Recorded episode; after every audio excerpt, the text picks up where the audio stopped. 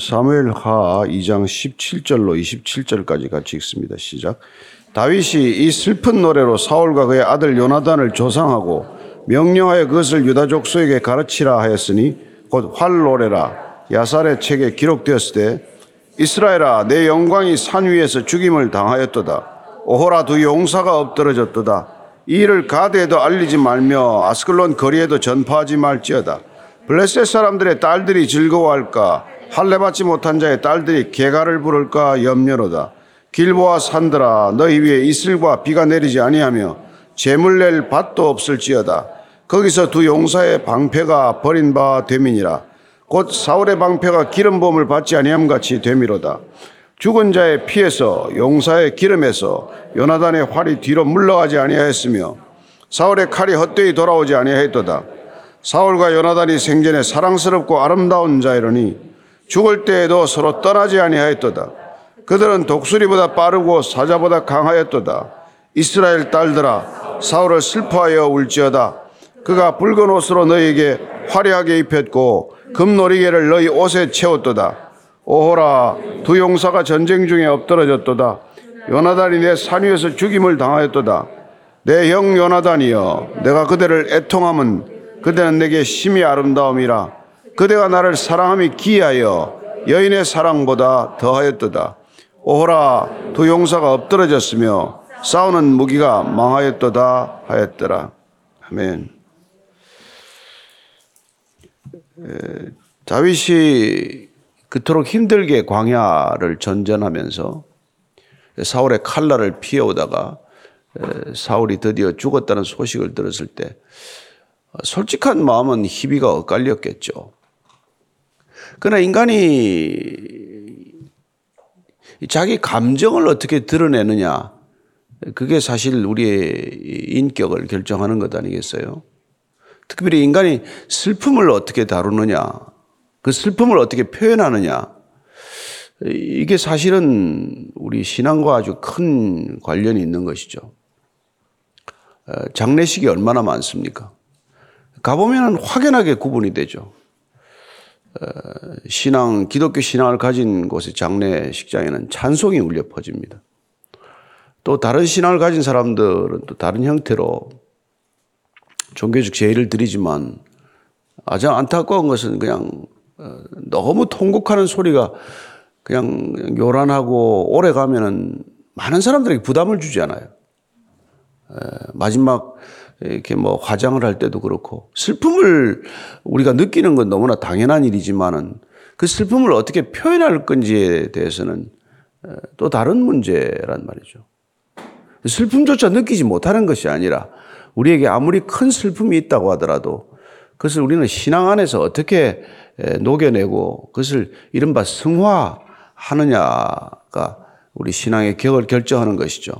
그걸 승화라고 하는 까닭은 어, 단순한 감정에 머무르지 않고 그 감정을 또 다른 우리가 신앙의 어떤 증거로 이렇게 보여줄 때 많은 사람들에게 우리의 신앙이 증거되는 것 아니겠어요? 오늘 이 사울과 요나단의 죽음을 슬퍼하는 노래를 지어 부릅니다. 슬픔을 노래로 표현한다는 거예요. 여러분 슬픔을 노래로 표현하는 것은 대단한 이 격상이에요. 그래서 하나의 그 승화된 표지가 되는 것이죠. 한번 17절 18절 읽습니다. 시작. 다윗이 이 슬픈 노래로 사울과 그의 아들 요나단을 조상하고 명령하여 그것을 유다 족속에게 가르치라 했으니 곧 활노래라 야살의 책에 기록되었다. 아. 이걸 노래로 지어서 사울과 요나단의 죽음을 슬퍼하고 조문한다는 것이죠. 위로한다는 것이죠. 그리고 이걸 갖다가 유다 족속, 자기가 속한 유다 족속 전체에게 이걸 노래를 어, 이렇게 같이 한번 부르도록 어, 이렇게 명령합니다. 그래서 곧 활노래라 이렇게 얘기를 하는 것이죠. 이 노래는 야살의 책에 기록이 되었다고 되어 있습니다. 야살의 책은 뭐 여러분들이 우리가 쭉 성경을 읽으면 한 번 어디 등장하는 것을 보게 됩니다. 여수와서 10장 13절에 야살의 책이 나와요. 어떤 책인지 한번 보겠습니다. 요소 10장 13절입니다. 시작. 태양이 머물고 달이 멈추기를 백성이 그 대적에게 원수를 갚기까지 하였느니라. 야살의 책에 태양이 중천에 머물러서 거의 종일토록 속히 내려가지 아니하였다고 기록되지 아니하였느냐. 우선 야살이라는 말은 이게 조금 독특한 뜻을 가지고 있는데 고결한 뭐 이런 뜻도 있고 또 어떤 번역에서는 이걸 올고듬이라고 표현하기도 하고 또 이걸 전혀 다르게 노래하다라고도 표현을 해요. 어쨌건 고대 그 탁월한 업적을 남긴 사람들, 그래서 영웅시대던 사람들에 관한 서사시 모음집이에요. 그걸 치면 뭐 이렇게 노랫말, 시편 이런 걸 조금 모아놓은 그런 거죠. 노래 가사를 뭐 가사 모음집 그런 거가 되겠죠. 그 책에 이렇게 기록이 됐다는 다윗의 시가 이렇게 노래가 기록이 된 것이죠. 그래서 이걸 활노래라고 부르는데 이게 이제 왜 활이라는 게 붙었는 거 아니까 다윗과 요나단과의 관계에 뗄 수 없는 것 중에 하나가 활이 있어요. 활. 사무엘상 20장에 보면은 아버지 사울이 이렇게 막 그 다윗을 죽이려고 할 때 다윗과 약조를 해가지고 내일 아침에 내가 아버지 뜻을 확인해보고 어, 내를 죽이려고 하는 게 분명하면은 내가 사인을 할 테니까 그 사인을 보고 결정을 하자고 해서 아이를 하나 데리고 가서 활을 쏘잖아요. 그래서 그 내 앞에까지 멀리 가면 달아나라는 신호고 화살이 뒤로 떨어지면은 아예 뒤에 떨어지면은 이제 머물러도 좋다는 그런 사인을 하지 않았어요. 그래서 활이 그들에게는 하나의 귀한 증거가 되는 것이죠. 우정과 사랑의 증표가 되는 것이죠. 활을 쏘고 아이에게 화살이 내 앞에 있지 않냐? 그러면 달아나라는 사인이고 화살이 내 뒤에 있지 않냐? 그러면 안 달아나도 좋다는 사인이라는 거예요. 그래서 이 활, 활, 그런 그 친구와의 참 좋은 기억, 아름다운 추억을 노래로 이렇게 부르는 것이죠.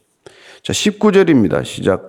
이스라엘아, 내 영광이 산 위에서 죽임을 당하였도다. 오호라, 두 용사가 엎드러졌도다.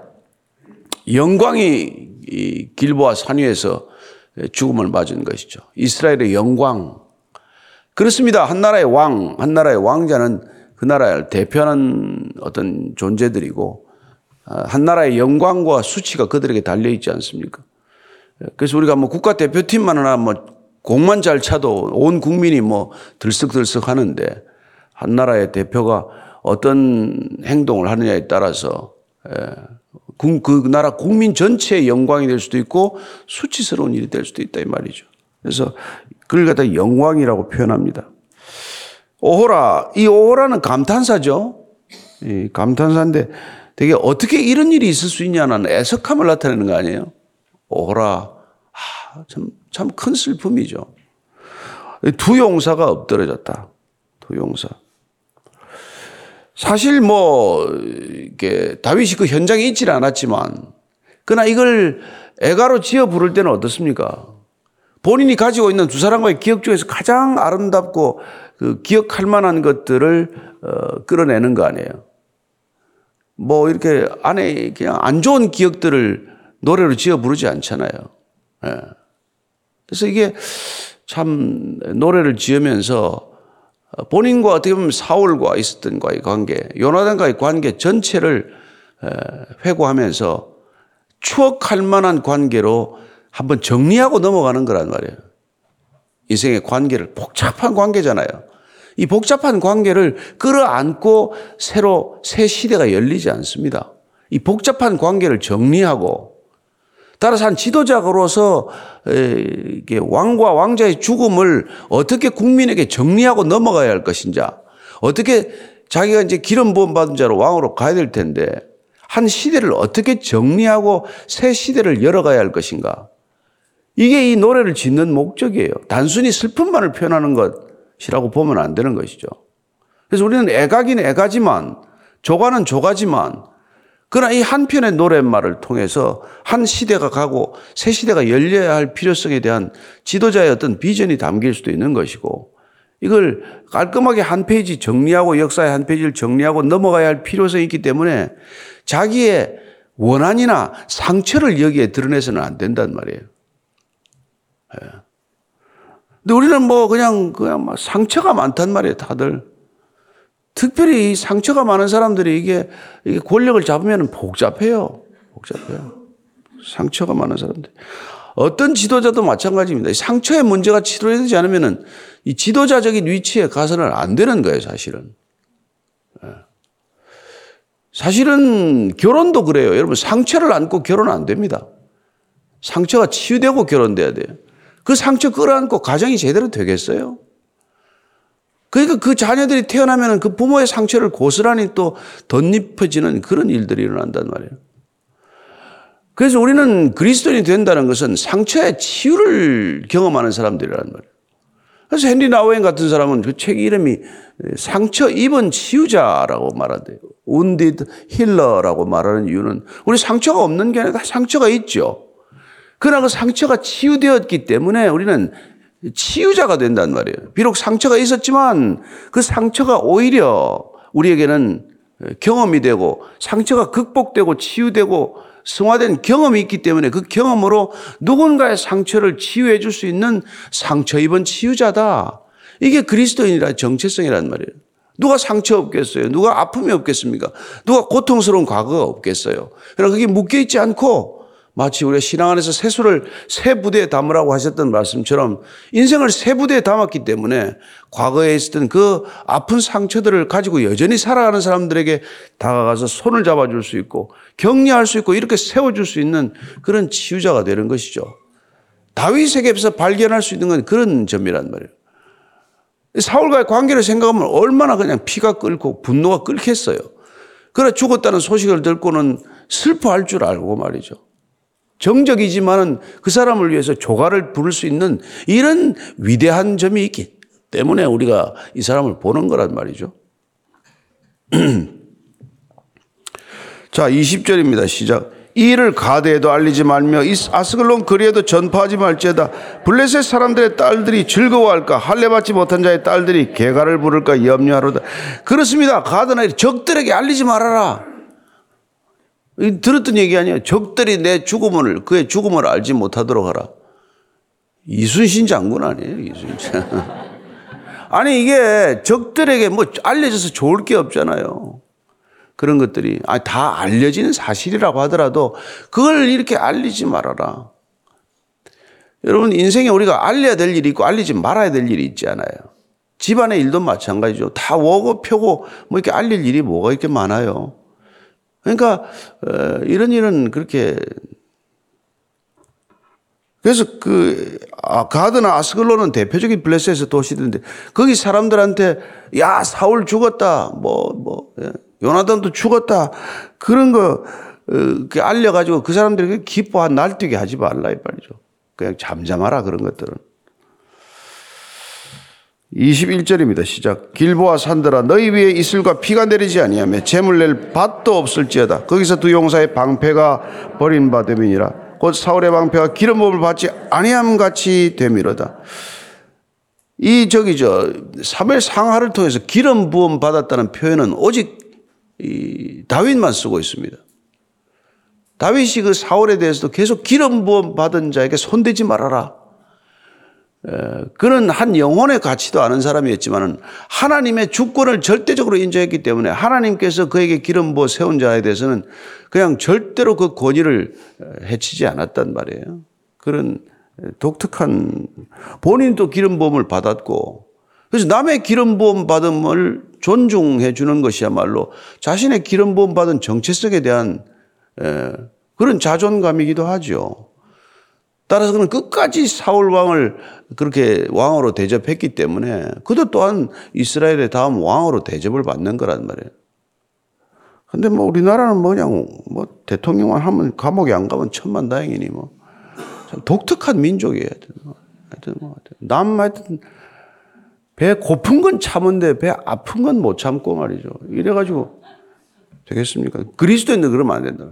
크리스천들은 그러면 안 된다. 적어도 우리 믿는 자들은 적이라고 할지라도 나를 힘들게 한 사람이라고 할지라도 나를 괴롭히고 끝까지 나를 못 살게 한 사람이라고 할지라도 우리는 그 상처에 머물러 있지 않기 때문에 상처 입은 치유자가 되어야 되는 것이고 상처가 나은 지도자가 되어야 되는 것이고 상처를 가진 사람들을 상처를 싸매줄 줄 아는 그런 사람이 되어야 된다 이 말이죠.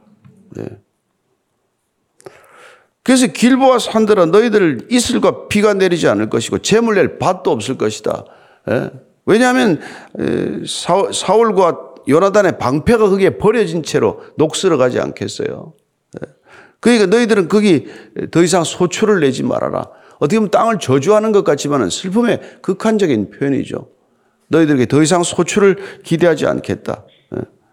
예? 도용사들이 죽은 그 땅에 대한 어떤 그런 안타까움, 아픔을 표현하는 것이죠. 22절, 23절입니다. 시작. 죽은 자의 피에서 용사의 기름에서 요나단의 활이 뒤로 물러가지 아니하였으며 사울의 칼이 헛되이 돌아오지 아니하였도다. 사울과 요나단이 생전에 사랑스럽고 아름다운 자이러니 죽을 때도 서로 떠나지 아니하였도다. 그들은 독수리보다 빠르고 사자보다 강하였도다. 이거 뭐 우리가 뭐 사사치 이 문장을 파 이게 뭐 뼈 바르듯이 생선 뼈 바르듯이 바르면은 하나도 사실이 아니잖아요. 그죠? 뭐 도망가다가 다 죽었고 뭐 펫도 이게 퇴각하다가 죽었고 말이죠. 뭐 둘이서 뭐 같이 있기는 뭘 같이 있었어요. 서 헤어져가 따로 죽었는데. 예. 뭐 독수리보다 빠르고 사자보다 강해 뭐 이렇게 우리 생각하면 그 얘기는 노래를 들으면 이렇게 노래를 들으면 노랫말로 그냥 들으면 되는데 이게 이제 뭐 고약한 심성을 가진 사람들은 상처 있는 사람들은 이걸 다 상처로 해석을 한단 말이에요. 예. 그래서 우리가 이걸 받아들이는 거 이게 우리가 상처가 나아야 이게 들어온단 말이에요. 예. 그래서 아 사울과 요나단의 죽음을 이렇게 아름답게 표현할 수 있는 것이죠. 예. 비참하게 표현할 수도 있지만 활이 뒤로 물러가지 않았다. 이것도 아까 말씀드린 그런 추억에서 나오는 표현 아니에요. 활이 뒤로 물러가지 않았다. 활이 내 앞으로 나아갔다. 이런 표현 말이에요. 사울의 칼이 헛되이 돌아오지 않다. 예, 뭐, 끝까지 하여튼 간에 적들과 싸웠다는 것을 이렇게 우리가 칭, 칭송해 주는 거란 말이죠. 그래서 우리가 죽음이라는 한 페이지를 닫으면 그 인간을 칭송할 줄 알아야 된다는 말이에요. 그런데 우리는 뭐 옛날부터 부관 참시 이런 것까지 하던 그런 안 좋은 면이 있단 말이에요. 그 무덤을 파헤쳐가지고 무덤에 이렇게 다 썩어가는 자까지 꺼내서 그걸 참시할 이유가 뭐가 있습니까? 끔찍하게. 한 사람의 인생을 페이지를 닫으면은 그로서 그냥 존중해주면 되는데 죽음까지도 존중하지 않는 그런 모습이란. 그래서 뭐 땅을 치고 통곡하고 그냥 끝까지 악악거리고 악대, 악을 쓰고 말이죠. 이 죽음 앞에서 이런 버릇은 좀 고쳐야 된단 말이에요. 그래서 언론이 외국 언론들은 그런 걸 아예 내질 않습니다. 무슨 큰 사고를 만났거나 재해를 만났거나 국가적인 재난을 당했을 때 막 슬픔을 표현하는 건 아예 그 이게 대중 매체에 쉬지를 않아요. 근데 우리는 안으로도 가서 울려가지고 인터뷰를 해. 꼭 그렇게 한단 말이에요. 이렇게 미디어가 아주 못된 버릇이 있어요. 국민을 충동하고 말이에요. 어떻게든지 하고 이렇게 해가지고. 다윗은 지금 가라앉히잖아요. 국민적인 분노, 국민적인 이런 모멸감, 국민적인 이런 억울함, 사울 왕과 요나단에 대한 원망 이런 것들을 가라앉히면서 어떻게든지 이걸 앞으로 나가야 되는 거 아니겠어요? 그러니까 뭐 죽을 때도 서로 떠나지 않았다. 그들은 사자와 같고 독수리와 같았다. 그렇게 싸우되 왜 죽어? 왜, 왜, 왜 졌어? 뭐, 그, 그, 그러지 않는단 말이에요. 예. 자, 24절입니다. 시작. 이스라엘 딸들아, 사울을 슬퍼하여 울지어다. 그가 붉은 옷으로 너희에게 화려하게 입었고 금놀이개를 너희 옷에 채웠도다. 그 이스라엘 여인들이요. 그 당신들이 그 가정에서 그나마 풍요를 누렸다면 그게 다 우리가 사울의 음덕 아니겠느냐. 그의 음덕을 우리가 입은 바 있던 것 이런 걸 기억해라. 예. 뭐 사울 이게 사울 이스라엘의 딸들아 사울 자기는 혼자 얼마나 잘 먹고 잘 살았냐. 너희들이 뭘 먹은 게 있냐? 이렇게 부추기지 말고, 예. 우리가 그래도 먹고 여기까지 왔던 거 다 왕이 백성들을 잘 다스리는 것 때문 아니겠느냐? 이게 얘기해 준단 말이에요. 이렇게 얘기하는 입, 얘기하는 말버릇, 이게 여러분 한 나라를 일으키는 힘이란 말이에요. 예. 서로 간에 그냥 헐뜯는 게 아니라. 자, 25절, 26절이에요. 시작. 오호라, 두 용사가 전쟁 중에 엎드려졌도다. 요나단이 내 산 위에서 죽임을 당하였도다. 내 형 요나단이여 내가 그대를 애통함은 그대는 내게 심히 아름다움이라 그대가 나를 사랑함이 기하여 여인의 사랑보다 더하였도다. 아, 이 정말 어떻게 이런 이런 노래를 할 수 있어요? 내게 심히 아름다움이라 어떻게 그렇게 아름다울 수 있냐? 그렇게 기쁠 수가 있냐? 내게 큰 기쁨을 줄 수 있었느냐? 어떻게 나를 사랑하는 것이 여인이 나를 사랑하는 것, 내가 여인을 사랑하는 것보다도 더 사랑할 수 있냐? 요나단이여, 내 형이여, 어떻게 우리는 그렇게 서로 사랑할 수 있단 말인가? 이렇게 노래하는 거란 말이에요. 예. 실제로도 그렇게 아름다운 관계를 가졌었고, 예.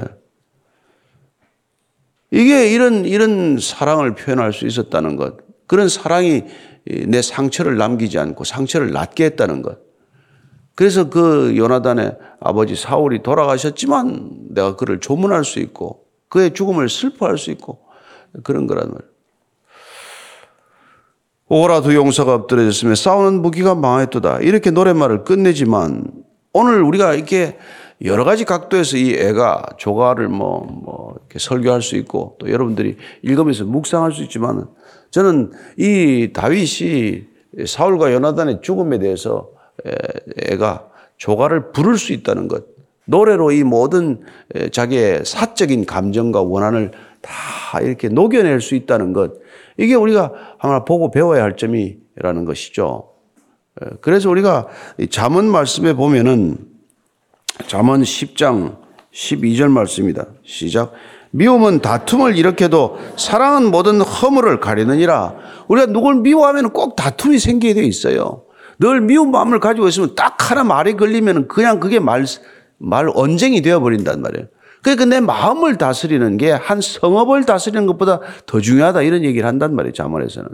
예, 내 마음을 하나 다스리면 평소에 그 마음을 다스리면 조금 싫은 얘기가 들리더라도 내가 좋게 받아들여서 그 싸움이 거기서 멈추는데 이내 상처에 걸리면은 그 말이 폭발해 버리면은 그냥 그게 악순환이 되어 가지고 말이 점점 수위가 높아지고 점점 언쟁이 되다가 그냥 주먹이 나가고 그러다가 살인에 이르고 그냥 대를 이어서 그게 원한이 되고 그런 거란 말이에요. 그러나 오늘 보십시오. 사랑은 모든 허물을 가리느니라. 오늘 사울의 허물이 어디나 나와요. 예. 그 모든 허물을 가려주는 건 무엇입니까? 이게 사랑이란 말이에요. 그게 하나님의 사랑받은 자만이 가능한 거란 말이에요. 그래서 주님께서 우리에게 1만 달란트 내가 용서받았기 때문에 100데나리온 따지지 말고 살아라 이런 얘기를 하는 거란 말이에요. 저는 여러분의 가정도 전부 그런 가정이 되기를 축복합니다. 창세기 2장 25절 읽고 기도하겠습니다. 창세기 2장 25절 시작. 아담과 그의 아내 두 사람이 벌거벗었으나 부끄러워하지 아니하니라. 여러분 이게 가정이에요. 이게 결혼의 목적이에요. 이 결혼에서 이루는 가정은 이런 거란 말이에요. 벌거벗고 사는 관계가 어디 있어요? 이 세상에. 점잖은 사람들이. 그러나 벌거벗었어도 부끄러워하지 않는 관계. 예. 그게 가정이란 말이에요. 이 가정에서는 우리가 아무리 벌거벗어도 안전하다고 느낄 수 있어야 된단 말이에요. 그게 부부 관계하고 그게 부모와 자녀 관계에 한다 이 말이에요. 그 모든 허물이 가려질 수 있고 덮여질 수 있는 게 가정이라 이 말이에요.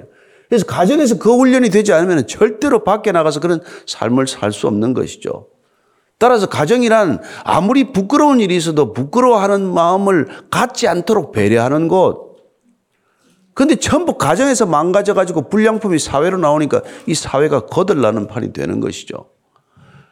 그래서 우리가 용서하고 또 용서하고 또 용서할 때 그 사람도 용서받은 자로서 용서할 줄 아는 사람이 되는 것이고 가정에서 상처가 치유되고 상처가 회복되는 그런 사람들 밖에 나가서 누군가의 상처를 보듬어 줄 수 있는 사람이 되는 거란 말이에요. 그래서 가정이란 절대로 우리가 벌거벗었으나 부끄러워하게 만들어서는 안 되는 곳이다 이 말이죠. 내가 가릴 것 없고 내가 솔직해 줄수 있는 곳이어야 하는 것이고 내가 솔직한 만큼 그렇게 또 그게 존중되어야 하는 것이고 그 가정에서 그렇게 철저히 보호받을 수 있는 사람은 밖에 나가서도 그렇게 누군가를 보호하고 지켜줄 수 있는 사람이 될 줄로 믿습니다. 우리가 이 아침에 청년들이 많이 오는데 상처가 치유되고 결혼하게 되기를 바랍니다. 예, 뭐 결혼 예비학교를 가든지 하여튼 뭐 복음 학교를 가든지 어디 가서라도 하여튼 깨끗이 다 털어버리고 상처 털고 가서 그 상처를 상대방에게 배우자에게 갖다가 또 퍼다 안김으로써 그 가정을 불행한 가정 만들지 말고 거기서 태어난 자녀들 불행하게 만들지 말고 그 자녀들이 세상을 불행하게 만들지 않게 되기를 축원합니다. 예. 히틀러 같은 자식 나오면 큰일 납니다. 예. 스탈린 같은 자녀 나오면 큰일 납니다. 예. 그죠? 그 기독교인 가정들이라도 그런 가정들 되기를 축복합니다. 이렇게 오늘 상처 입은 치유자로 우뚝 선 다윗과 같은 상처 나은 지도자가 이 땅에도 예, 나라를 이끌어가게 되기를 기도하십시다. 기도. 하나님 아버지, 얼마나 많은 사람들이 얼마나 많은 상처로 괴로워하는지 모릅니다. 그러나 하나님을 만났다는 것이 무엇입니까? 하나님 믿는다는 것이 무엇입니까? 예수님 믿는다는 게 무엇입니까? 나 아직도 상처받았네. 나 아직도 그 상처 잊지 못하네. 나 아직도 그 상처 때문에 치가 떨리고 분이 떨리네. 주님, 그런 사람들이 제발 지도자적 위치에 가지 않게 하여 주옵소서. 한 가정을 이끌어가는 것도 상처 입을 가지고는 이끌 수 없는데 하나님 그 상처가 온전히 치유되게 하시고 오직 말씀으로 치유되게 하시고 오직 은혜로 치유되게 하시고 오직 성령으로 치유되게 하셔서 하나님 거듭난 삶을 각 가정에서 살아낼 때 이 세상이 더 나은 세상 또 다른 세상 될 줄로 믿습니다. 어떤 사람들이 지도자가 되더라도 하나님 그들이 상처 입은 지도, 지도자가 아니라 상처 나은 지도자가 되게 하셔서 이 나라 이 민족이 온 세상 온 열방의 상처를 끼안을 수 있고 품어줄 수 있는 그런 위대한 민족 되게 하여 주시옵소서. 하나님 아버지 오늘 다윗과 같은 인생의 모습을 봅니다. 평생 자기를 괴롭히고 죽이겠다고 평생 따라다닌 그 사울 왕이 죽었어도 애가를 짓고 조가를 지어 부를 수 있는 그 넉넉함, 그 온전한 믿음, 그 상처 입은 치유자, 치유자가 되었을 때 하나님 한 이스라엘의 민족이 중흥하고 부흥하는 그런 시기들을 맞았듯이 이 나라도 그런 지도자로 인하여 새로운 시대를 맞을 수 있도록 주님 축복하여 주옵소서. 이제는 십자가에서 모든 죄인들의 상처를 치유하기 위해 본인 스스로 상처를 자청하여 손과 발에 못 박히고 옆구리 창에 찔리신 우리 구주 예수 그리스도의 은혜와 하나님 아버지의 놀라우신 사랑과 성령의 기름 부으심이 오늘 다윗처럼 정말 원한이 있다고 하더라도 슬픔이 있다고 하더라도 이겨내고 정말 많은 사람들을 의의 길로 기쁨의 길로 이끌어갈 수 있는 그런 지도자가 되기를 원하는 이전에 고개 숙인 모든 진정한 그리스도인들 위해 지금부터 영원까지 함께 하시기를 간절히 축원하옵나이다. 아멘.